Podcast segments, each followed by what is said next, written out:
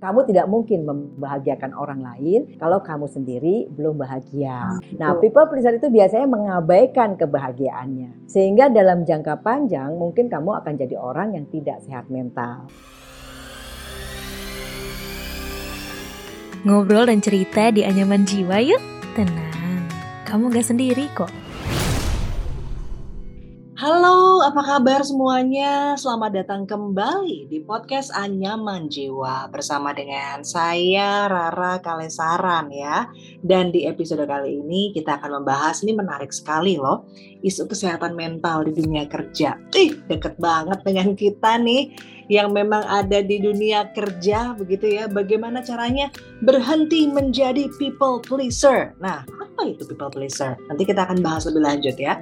Tapi mungkin sebagian dari kita nih uh, kalau kita cenderung lebih senang begitu ya memenuhi kebutuhan orang lain dibandingkan kebutuhan kita sendiri. Padahal kita sendiri juga butuh diprioritaskan. Kita juga uh, perlu memberi batasan diri. Kalau kita adalah salah satu orang semacam itu ya yang lebih suka kadang-kadang memenuhi kebutuhan orang lain dulu daripada kebutuhan kita, maka kita adalah people pleaser ya. Ternyata di lingkungan kerja banyak loh yang menjadi people pleaser. Mereka itu adalah kaum-kaum yang paling sulit berkata tidak begitu ya ya sehingga membuat pekerjaan bahkan hidup sendiri keteteran karena lebih dulu mendahulukan keperluan orang lain. Nah, seorang people pleaser ini selalu ingin memenuhi keinginan dan juga menyenangkan orang lain karena kecemasannya. Kalau menolak berarti nanti ya kita nggak akan disukai gitu kan ada uh, rasa kebutuhan untuk diterima disukai dan diandalkan itu besar begitu loh nah kalau menurut seorang psikolog Susan Newman people pleaser akan menganggap penolakan itu adalah sebagai hal yang jahat dan egois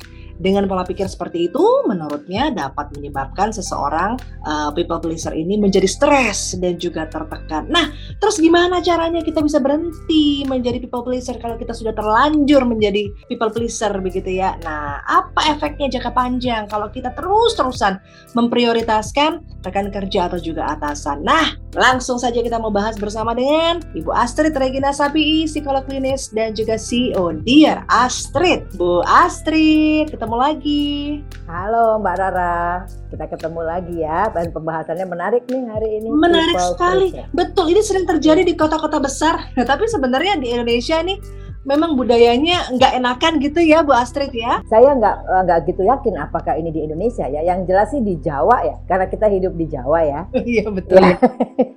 itu ada hubungannya sama budaya Jawa. Dalam budaya Jawa itu anak-anak kita itu dibesarkan memang dengan konsep harus uh, menyenangkan hati orang lain terutama orang yang lebih tua atau orang yang lebih apa ya lebih eh, lebih tinggi lah derajatnya dari kita gitu. Itu itu bagian dari budaya. Jadi terutama anak-anak yang pada posisi anak paling tua anak paling tua ya dalam budaya Jawa itu sering diposisikan sebagai anak yang harus melayani semua orang karena anak paling tua ini akan menggantikan orang tua kalau kalau orang tua tidak ada. Jadi artinya people pleaser ini tidak muncul begitu saja Mbak Rara. Tapi mm -hmm. dalam budaya kita terutama di Jawa ini itu seperti dilatih sama budaya. Maka rasa sungkan, rasa nggak enak kalau nolak, rasa nggak enak kalau bilang tidak ya rasa nggak enak kalau nggak mendahulukan orang lain itu itu menjadi kayak nempel gitu di kepribadian orang-orang tertentu karena secara budaya memang dipupuk gitu loh mbak mbak Nana. Mm -mm, mm -mm. Hanya karena kita nggak enak, akhirnya kita mengorbankan juga kenyamanan diri sendiri. Sebenarnya latar belakang uh, seorang individu menjadi people pleaser ini mm -mm. apa sih? Bu Astrid? Ya, uh, ya, ya itu tadi sebetulnya ya yang jelas nggak ada loh ya Mbak Rara orang yang dilahirkan dengan apa kecenderungan people pleaser ini. Dan yang kalau saya lihat jadi anak-anak uh, terutama anak-anak yang punya posisi anak paling besar kakak ya kakak utama itu dibesarkan sama orang tua dan sama budaya untuk dahulukan orang lain. Jadi harapan lingkungan, harapan normanya dia itu orang baik. Kalau dia bisa mendahulukan orang lain daripada kepentingannya sendiri. Apalagi kalau itu orang yang lebih tua orang orang yang lebih berpangkat atau orang yang lebih tinggi lah posisinya dari dia selain juga adik-adiknya atau orang-orang yang sangat lemah gitu. Dan ini dipupuk. Jadi dipupuk dalam budaya sehingga dia terbiasa untuk mendahulukan orang lain dan susah untuk bilang tidak. Karena nah. ini kaitannya sama penerimaan. Kalau dulu misalnya dia bilang uh, bisa bilang menolak gitu maka Mm-mm. orang tuanya akan bilang sama dia bahwa kamu nggak bagus, nggak pantas kamu nolak, nggak boleh, mau nolak orang itu nggak pantas, kayak gitu-gitu. Jadi dipupuk gitu people pleaser ini, sehingga jadi kan sesuatu yang dipupuk jadi kebiasaan yang nempel di diri kita ya Mbak Rara, Iya. sehingga menjadi bagian kayak kayak jadi kepribadian buat kita. Kalau kita nggak melakukan itu, kita kayak ngerasa ada yang kurang gitu loh. Sebabnya tuh itu. Jadi bukan dibawa dari lahir, tapi dipupuk oleh lingkungan terdekat gitu, orang-orang yang membesarkan kita. Oke, terbentuknya ketika kita sudah lahir, Mm-mm. kemudian dipupuk, dipupuk, dipupuk, dan akhirnya lama-lama jadi kebiasaan begitu ya. Betul. Nah, tapi saya juga pernah dengar ada istilah nih Bu Astrid, good girl syndrome. Mm-mm. ya terus ya good girl syndrome itu terutama terjadi pada anak perempuan apalagi kalau dia anak pertama ya. Ini kaitannya sama ketimpangan gender mbak Rara kalau itu. Jadi kalau perempuan itu kan eh, apa orang ya orang yang bertanggung jawab terhadap urusan urusan domestik. Urusan domestik itu isinya adalah merawat orang lain. Kan gitu mbak Rara ada penelitian-penelitian yang mengatakan bahwa perempuan memang dibesarkan untuk memikirkan orang lain. Nilai seorang perempuan dikaitkan dengan kemampuannya melayani, membuat hati orang senang, membuat Ah. orang bahagia. Itu memang betul. Jadi secara secara gender memang para perempuan ini dilahirkan untuk jadi good girls. Dan good girls adalah anak-anak perempuan yang tidak pernah menolak melakukan Nurut, Nurut. manut. ya ketidaksetaraan gender untuk para para anak perempuan. Mhm. Ya. Nah, sekarang kita bawa itu tadi, ya. people pleaser, good girl syndrome ke dalam konteks lingkungan kerja, ke dalam dunia kerja, begitu ya. Mm-mm. Nah, eh, gimana nih, Bu Astrid melihat behavior pleaser, Nah, good girl ini dibawa ke kantor. keenakan bosnya Mbak Rara. Nah, kita yang mumet ya. Keenakan bosnya anak-anak perempuannya ini mungkin ya pada awalnya karena ini adalah kebiasaan dia ya. Karena ini bagian dari kepribadiannya, barangkali dia tidak pernah merasa itu sebagai sesuatu yang aneh. Tapi Mbak Rara mesti, mesti kita mesti lihat dari satu hal. Ya. Manusia itu punya selain punya kecenderungan baik, itu punya kecenderungan untuk memanfaatkan, kan gitu ya orang lain. Ini simple deh kita lihat Mbak Rara juga pernah sekolah ya di SD, di SMP, di SMA sampai perguruan tinggi ya Mbak Rara. Iya. Kalau kalau diingat-ingat, kalau misalnya ada kepanitiaan, Mbak. Terus kalau orang misalnya jadi seksi konsumsi, maka untuk seluruh kegiatan apa pun seksi konsumsinya pasti dia kan? Iya. Ya bener ya. Nah itu, itu Uh-uh. yang saya maksud. Itu yang saya maksud dengan orang itu punya kecenderungan memanfaatkan orang lain. Oh, Sehingga kalau ada orang yang memang kelihatan suka di situ, pakarnya mengerjakan hal itu, seumur dia di situ dia akan terus dikerjakan untuk mengerjakan hal itu.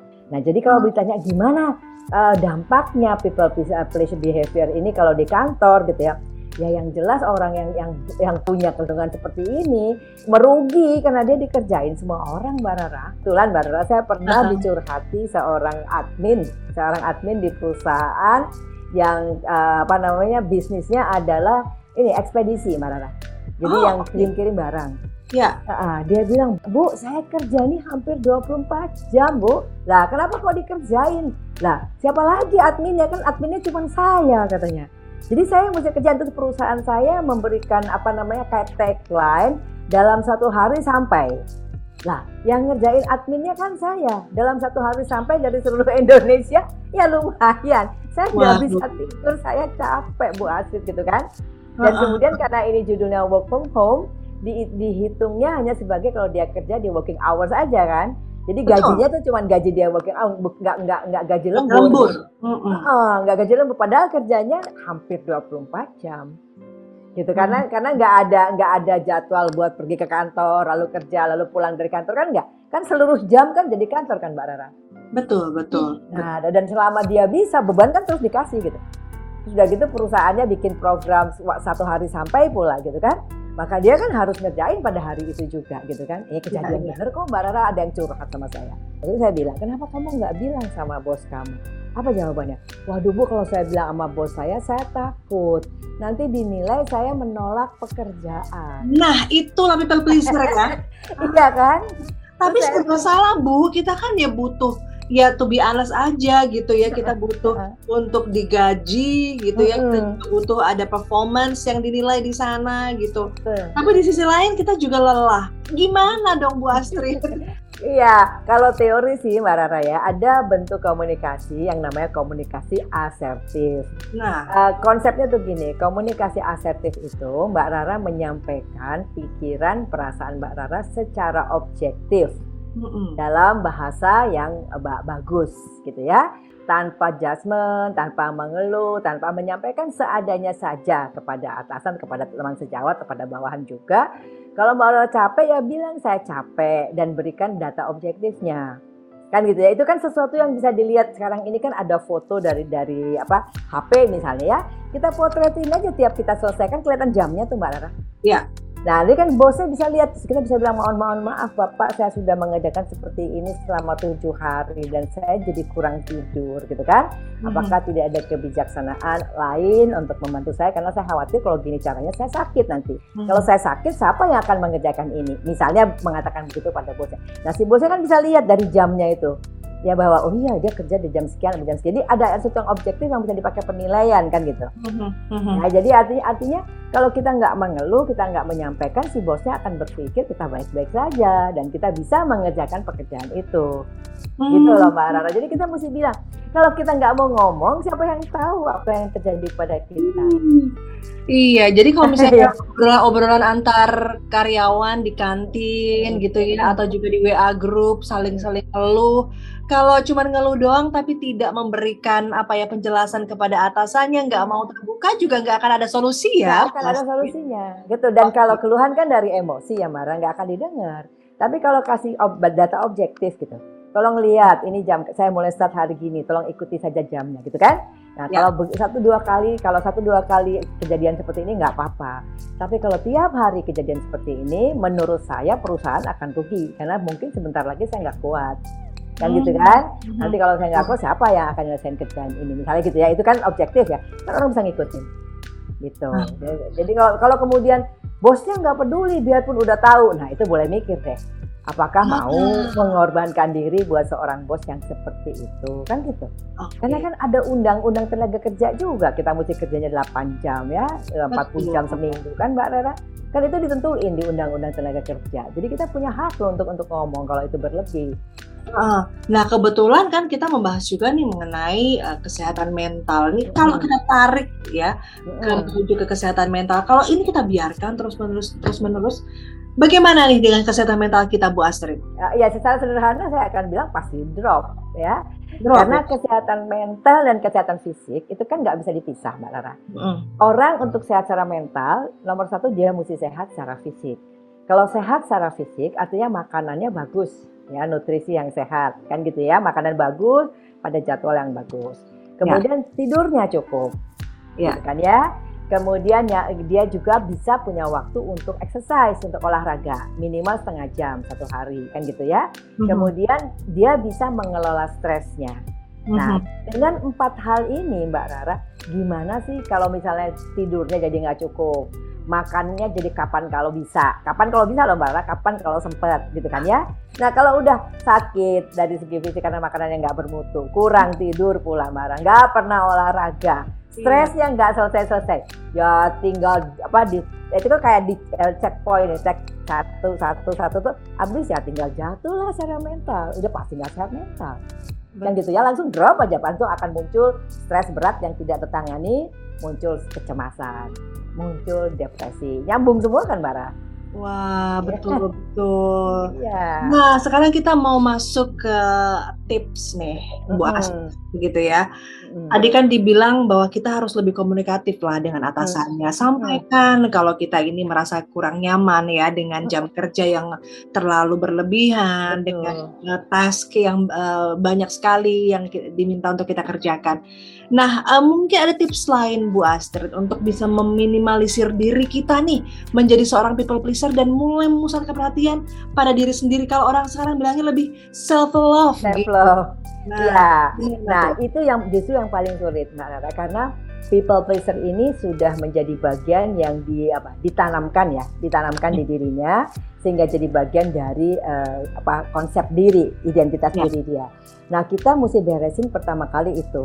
Dan ini kalau kalau saya ngomong itu namanya psikoterapi, Mbak Rara ya ini namanya psikoterapi. Jadi yang bersangkutan ini mesti mengikuti sesi-sesi terapi, walaupun tidak harus sama psikolog ya, sama teman sendiri juga kalau temennya temennya bisa mungkin bisa. Artinya untuk untuk ngelihat apakah kamu misalnya misalnya dia punya seorang teman yang peduli ya, mm-hmm. misalnya nanya gini aja, perlu kamu kerjain seperti itu, atau ya. apa kamu nggak bisa bilang tidak sih? Apa nggak pantas kalau kamu nolak? Jadi harus ada orang yang mengingatkan dia bahwa dia mesti melakukan sesuatu untuk apa menjaga kesehatannya, gitu kan ya? Nah itu bisa dia bisa mengikuti ada sesi psikoterapi untuk memperbaiki diri karena ini kaitannya sama pendidikan di masa lalu kan, jadi ya. itu mesti dibersihin. Tapi dia juga bisa tidak mengikuti psikoterapi kalau punya seseorang yang peduli, yang bisa menyuarakan. Aduh, misal misalnya dia bilang gue lihat lu kok nggak bisa nolak sih bos lu keterlaluan deh. Masa lu makan siang ya kagak bisa misalnya gitu ya. Yang bener aja bilang dong. Kalau perlu dia bilang oh gue yang mesti bilang gitu kan gitu kayak gitu. Bilang dong kan. Nah yang paling berat adalah meyakinkan dia bahwa melakukan ini tuh tidak apa-apa mbak Rara. Mm-hmm. dan dia butuh nyoba satu kali aja. Kalau dia nyoba ngomong sama bosnya sekali aja misalnya dia bilang gini bos kerjaannya udah terlalu banyak. Aku nggak sanggup ngerjain kalau seperti ini terus. Hmm. Nah kalau ternyata dia lihat respon bosnya astaga, gitu ya bilang dong non dari dulu aku pikir kamu baik-baik aja misalnya gitu ya. Hmm. Nah kalau dia lihat ternyata respon bosnya seperti itu, dia akan tahu oh ternyata nggak apa-apa aku ngomong gini. Maka dia kemudian lebih berani untuk ngomong lagi di masa yang akan datang. Jadi poinnya kalau Mbak Rara tanya, titik pertama kali dia berani mengatakan pada siapa pun secara terus terang bahwa aku terbebani atau aku tidak sanggup lagi. Nah ini berat Mbak Rara, karena ini ngelawan yang namanya identitas diri. ya Dan ngelawan apa yang disampaikan di lingkungan terdekatnya waktu dia kecil, bahwa nggak sopan kalau nolak. Nggak boleh gitu kan, kamu harus melayani orang, itu wajib ya gitu ya. Itu, itu akan membuat kamu sebagai perempuan lebih berharga, misalnya gitu kan. Ya. Maka kemudian dia akan sulit untuk melawan, ya melawan dirinya sendiri Mbak Rara Nah ini dulu, jadi bukan masalah komunikasi diperbaiki dulu, tapi dia mesti bisa memperbaiki dirinya sendiri dulu. Bahwa hmm. saya bukan seorang people pleaser. Dan kalau saya tidak melakukan itu, itu tidak berarti nilai saya sebagai orang itu turun. Nah ini yang mesti ditanamkan kepada yang bersangkutan. Supaya dia kemudian bisa mengubah pola komunikasinya menjadi asertif.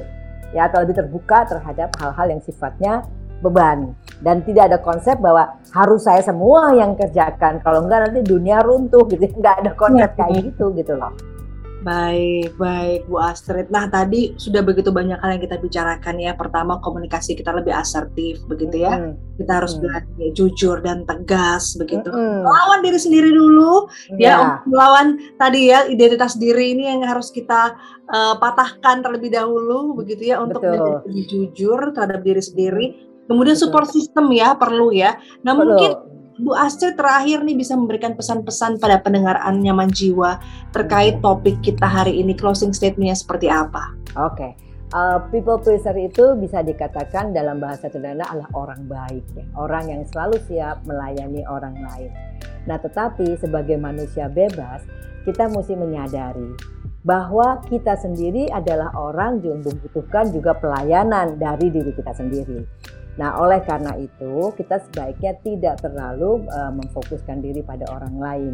Karena hmm. sebetulnya pepatah lama itu masih berlaku loh. Kamu tidak mungkin membahagiakan orang lain kalau kamu sendiri belum bahagia. Hmm. Kan gitu ya? Nah, people pleaser itu biasanya mengabaikan kebahagiaannya. Sehingga dalam jangka panjang mungkin kamu akan jadi orang yang tidak sehat mental. Nah, lebih baik kamu memupuk kebahagiaan kamu sendiri, terima diri kamu apa adanya, ngerti batasan-batasan kamu sehingga kalau orang nanti minta sesuatu kamu bisa mempertimbangkan sesuai dengan batasanmu. Tidak semua orang harus kamu ikuti kemauannya. Biarkan orang belajar bahwa kamu punya batas dan jangan khawatir. Kalau kamu merasa bahwa kamu bukan seorang people pleaser, tidak apa-apa. Kamu tetap menjadi orang yang berharga karena kamu bisa menghargai diri kamu sendiri. Karena pada akhirnya orang akan menghargai kamu kalau kamu bisa menghargai dirimu sendiri. Itu ah, cakep banget. Terima kasih Bu Astri. Sama-sama Mbak Rara. Kita akan ketemu lagi di Anyaman Jiwa berikutnya dengan topik-topik yang tentunya tidak kalah menarik. Sampai ketemu Bu Astri. Sampai ketemu Mbak Rara. Baik pendengar Anyaman Jiwa, kita akan akhiri podcast untuk kali ini. Tapi jangan lupa juga ya berbagi cerita, berbagi pengalaman tentang kesehatan mental kamu. Boleh banget kirim ke podcast at kgmedia.id ya atau juga bisa DM di media sosial Instagram @sonorafm92 dan @medio by KG Media dan jangan lupa juga dengarkan terus podcast Anyaman Jiwa di Spotify. Rara, kalian saran pamit. Bye. Ya, udah selesai episode kali ini. Tungguin episode Anyaman Jiwa selanjutnya ya.